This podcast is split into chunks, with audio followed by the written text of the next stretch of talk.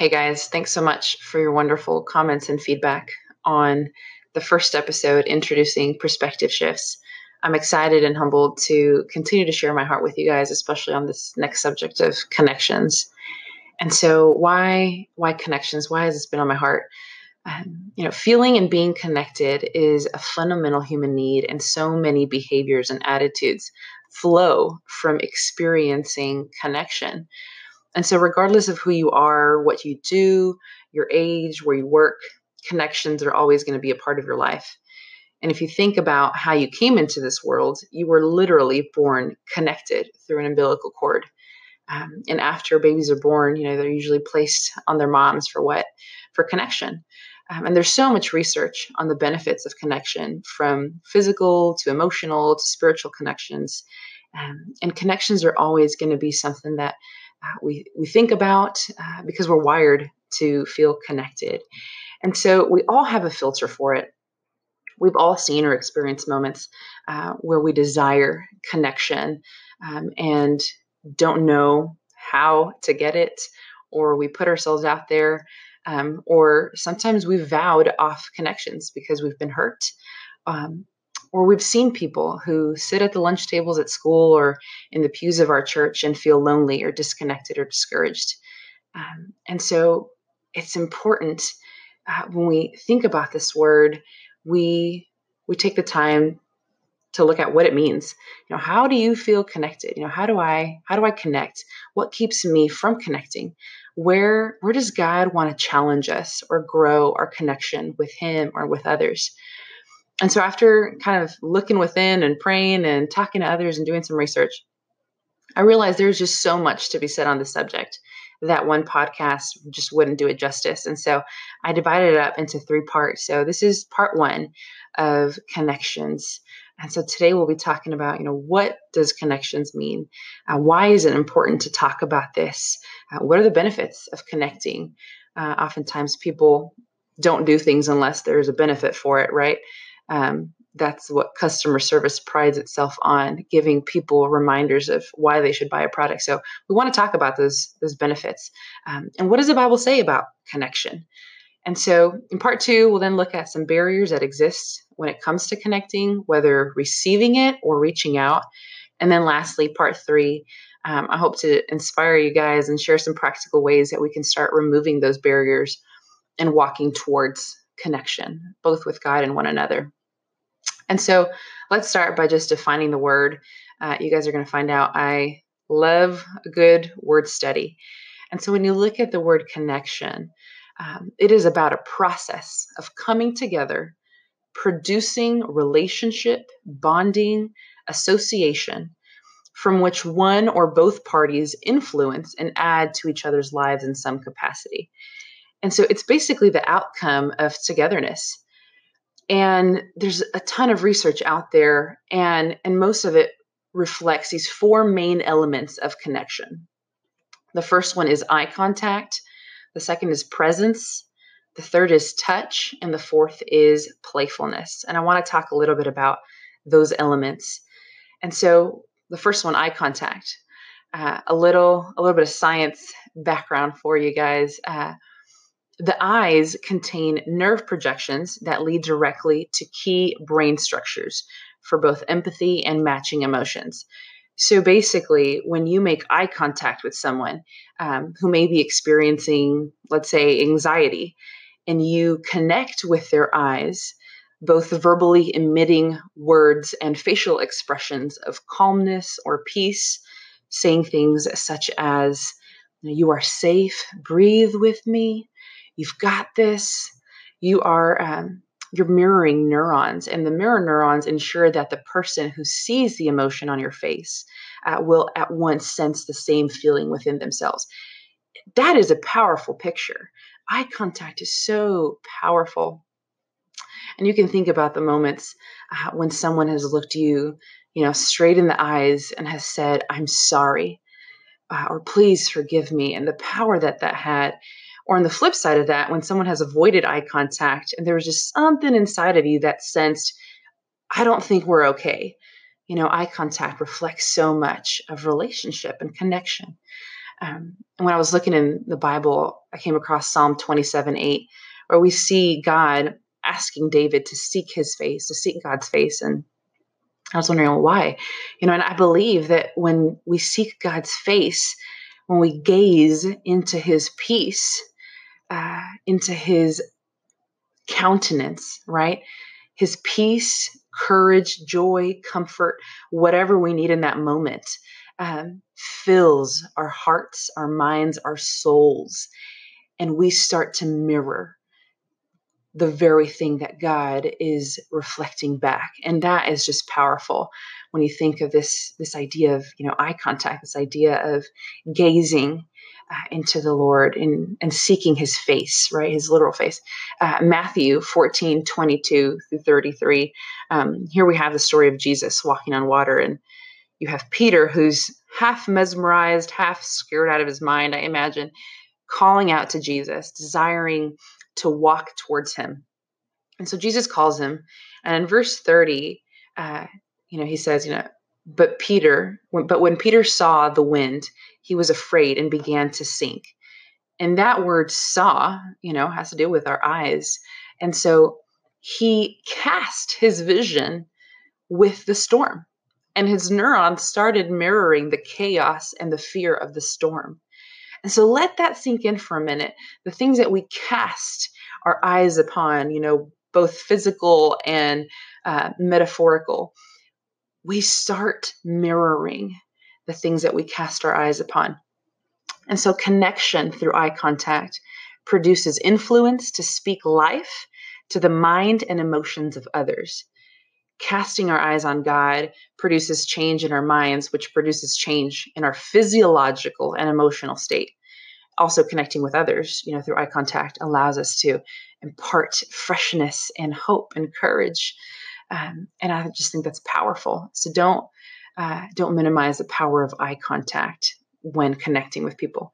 And the second one you have is presence, right? So presence is about having both your mind and your body in the same place, basically. And so it is intentionally pursuing, showing devotion, priority, value. Being present both in mind and body uh, usually means quieting the chatter in our minds to be able to place attention to what's in front of us, often seeing beauty that we'd otherwise miss being absent-minded. And so I think about being fully present, like when I play with my kids. Um, I catch these weird little quirks, these fun things about them, silly things that they say, and, and so on.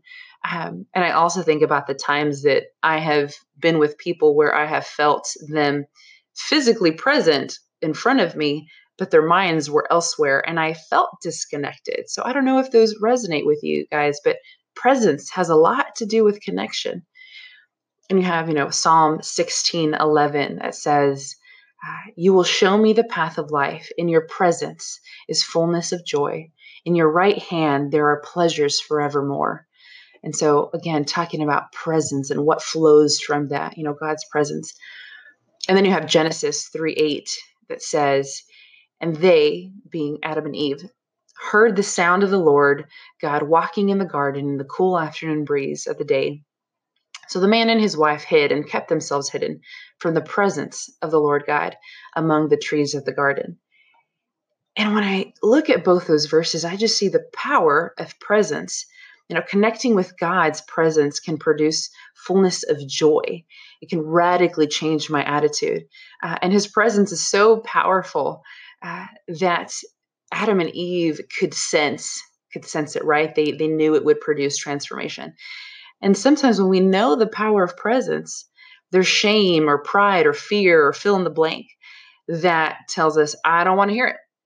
I can't bear to deal with it.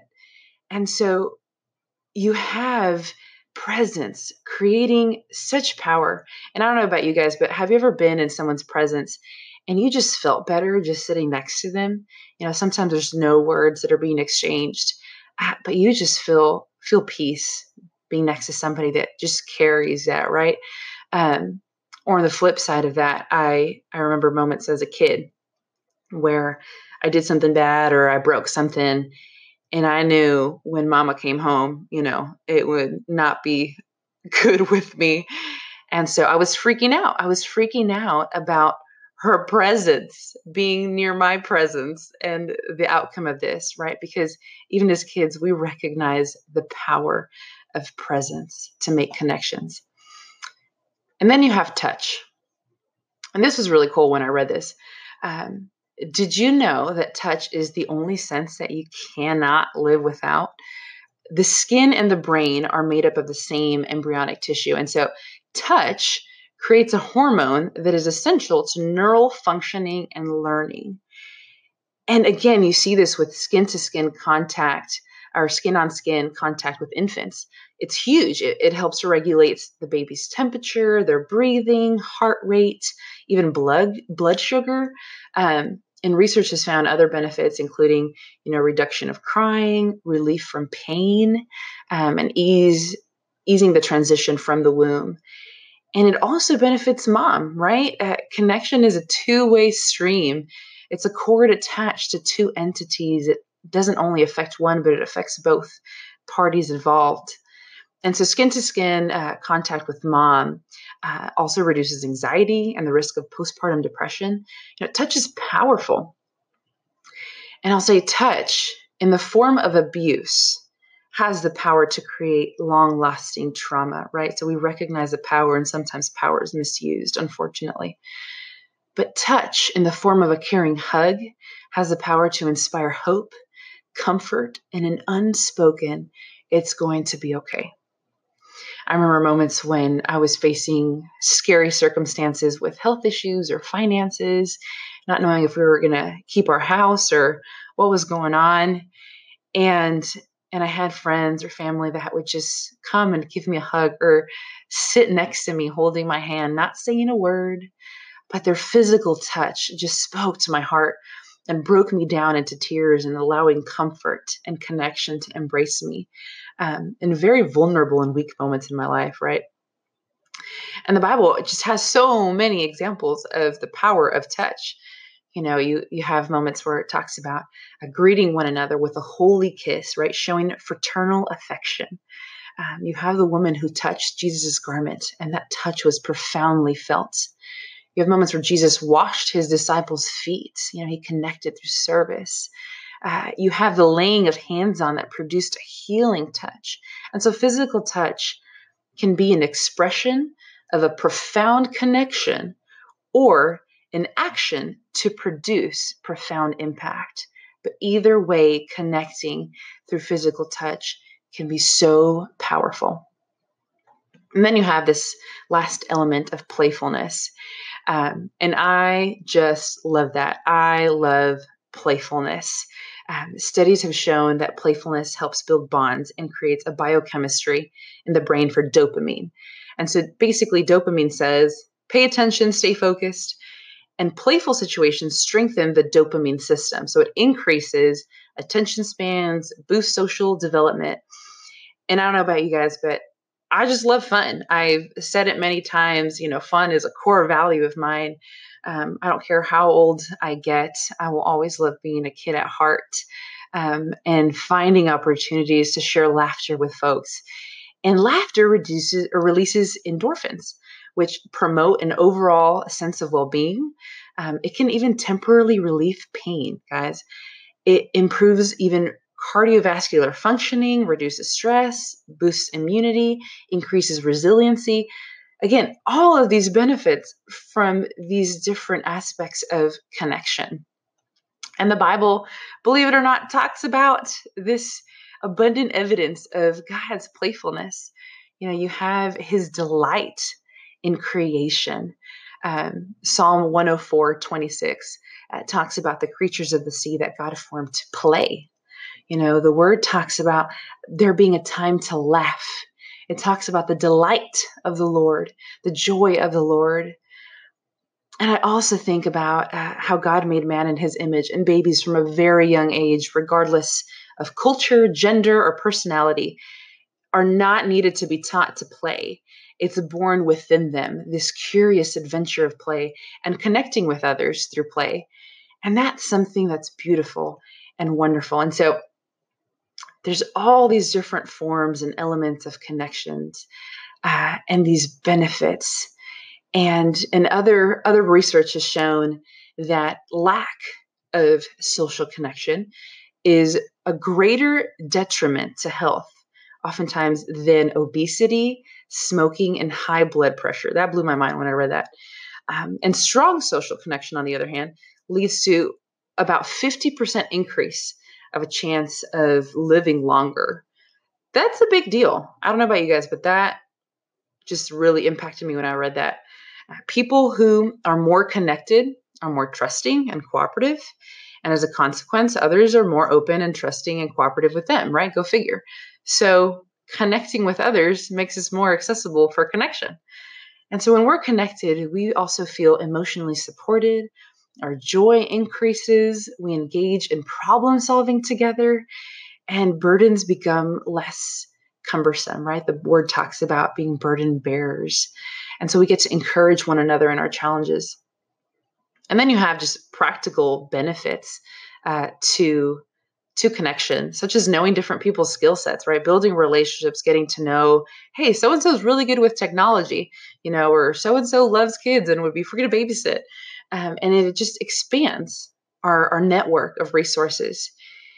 And talking about resources, I want to make a quick, a quick note here. Um, just insert a little caution that connections should not be solely about resources, because that's not a true form of connecting, right? Resources and service should flow out of a place of connecting. I don't know if you guys understand what I'm saying, but do not see people strictly as resources and only what they can do for you, because that, that misses the heart of connection and can sometimes turn into abusive use of power. And so it's just not the way that connection was intended to flow. So let resources and practical benefits flow from the relational connecting with people. Uh, many of you guys know uh, Brené Brown, and if you don't, I highly, highly recommend you uh, Google her. Amazing, amazing woman, amazing researcher. Um, and I want to share this quote that she has on connection. She says, "A deep sense of love and belonging is an irresistible need of all people. We are biologically, cognitively, physically, and spiritually wired to love, to be loved, and to belong. When those needs are not met, we don't function as we were meant to. We break, we fall apart, we numb, we ache, we hurt others, and we get sick." And so connection gives purpose to our lives. Guys, it's it's about connecting. And research, I love that research echoes what the Bible talks about as this fundamental human need for connection and being wired to connect to God and to others and not function in isolation. And so, you know, when we're looking at this fundamental need, you know, what are we doing about this need? How do we connect? How do we feel connected? And I recently uh, polled a couple folks on social media, and I've just been inquisitive and asking individuals, now, how do you connect? How do you feel uh, the most connected or closest to somebody? And I wanted to share a little bit about what people what people said. Um, you know, some folks said, you know, when when you can tell uh, somebody your deepest thoughts and know you'll be loved anyway, when you can spend time together, when you can be unapologetically vulnerable in front of someone, knowing that there's no judgment, when you can share everything about your life and not be judged, just love one another, sharing deep, vulnerable feelings. You guys see the theme here, right?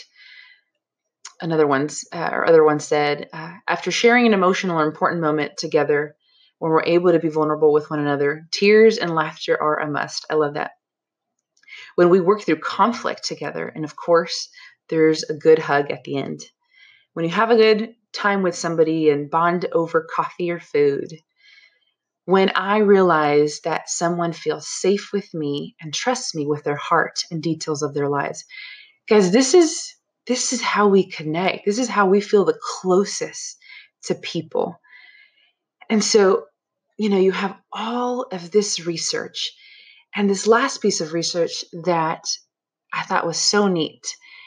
It says, the benefits of connection are reaped by our subjective sense of connection.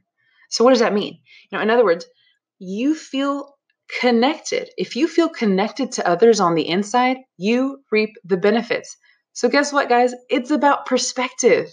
Perspective. Do you feel connected? Do you feel worthy of connection? Do you feel you're able to connect? So thinking about connection, thinking about all of the research and the different things people shared, you know, I started thinking about my own life and the ways that I feel connected and loved um, through different means and different relationships. Understanding that connection does manifest itself differently, right, amongst different people. And so with like my husband, I feel connected when we're able to share our hearts. When we, he gives me foot rubs, I love a good foot rub from my hubby. Um, obviously sex, right? You know, when, when I see him uh, meeting a need, you know, I, I'm big on um, acts of service. And, and so when I see him meet a need, even before I'm able to express it, because he knows me and he knows my high need for a clean house, um, that, that makes me feel connected. That makes me feel seen, known, loved. Um, with my kids, you know, I feel connected when I'm able to enter their world and play, when I'm able to be silly, when they run to me, when they feel hurt, and I'm able to hug them or kiss that boo-boo. Um, you know, with friends and family, I feel connected when I'm able to be vulnerable and they're able to be vulnerable with me. I am a sucker for stories. I absolutely love listening to people's stories, listening to their struggles and their challenges. And I am always humbled when people share deep, deep things in their life with me, because I realize, A, they don't have to, right? No one's bending their arm, telling them to do so. Um, they are risking being judged, being corrected. And I think that is one of the most courageous acts, to be able to be vulnerable, willingly and intentionally be vulnerable with somebody else, um, right? Counting the cost of what that means, but choosing to connect anyway and sharing your heart. And so there's so many different ways to connect. You know, I, I connect with others also by being silly, by being able to laugh or play games. Um, I feel loved when I'm able to do that with others. And so we all have different ways that we feel uh, connected. And, and I want to start this conversation and share all this information with you guys and let it sink in for a bit. Um, and so take a moment, think about this. And I want you guys to think about, you know, how do you connect? How do you feel the most connected? How do you connect with God, if at all? What are some ways you'd like to connect with others, but either feel too afraid or feel that you can't connect with them? And I want you guys to come back next week, and I want you to, to hear about the barriers and what keeps us from having these needs met or going out and connecting and living fully as we were intended. And, and start dialogue with God. Start asking him. Ask your spouse if you're married. Ask your friends. Ask people. Start looking at, at individuals and, and find out, do people feel connected? Do people feel uh, loved? Do people feel these things? Are there, are these needs that we were created with? Are they being met? And if so, how? You know, in both a maladaptive or, or in good ways. Um, and so come back and, and find out about barriers, and, and let me know your feedback. Let me know your thoughts on this. I'd love to know how you connect, um, what you have found are, are ways that have been powerful in creating heart connections with people or connecting with God. And so uh, I just want to close in prayer and thank you guys again for, for listening, and say, come back next week.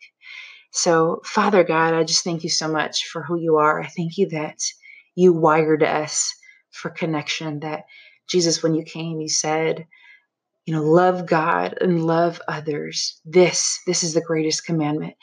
And so, God, I pray that, that this week throughout our lives, you would, you would show us how we're connecting or how we're not connecting, how we are meeting this fundamental need, or how we feel in lack. And Father, start showing us if there's any barriers that you want to tear down in the way that we receive or reach out to others. Start showing us people that you want us to connect to. Start giving us strategy for how to do that, how to reach out, how to uh, make eye contact, give a caring touch, or be in the presence of someone, or or help meet a practical need, or, or experience joy with our brothers and sisters, Jesus. We just ask you to show us how, how you want us to connect and feel connected. And we say these things in Jesus' name. So again, guys, thank you. I hope this shifted some perspectives for you guys and uh, toiled the ground, so to speak, the soil uh, for seeds to be planted of how how to connect. And so looking forward to connecting with you guys literally next week on barriers. And again, let me know some feedback. So I'll talk to you guys later.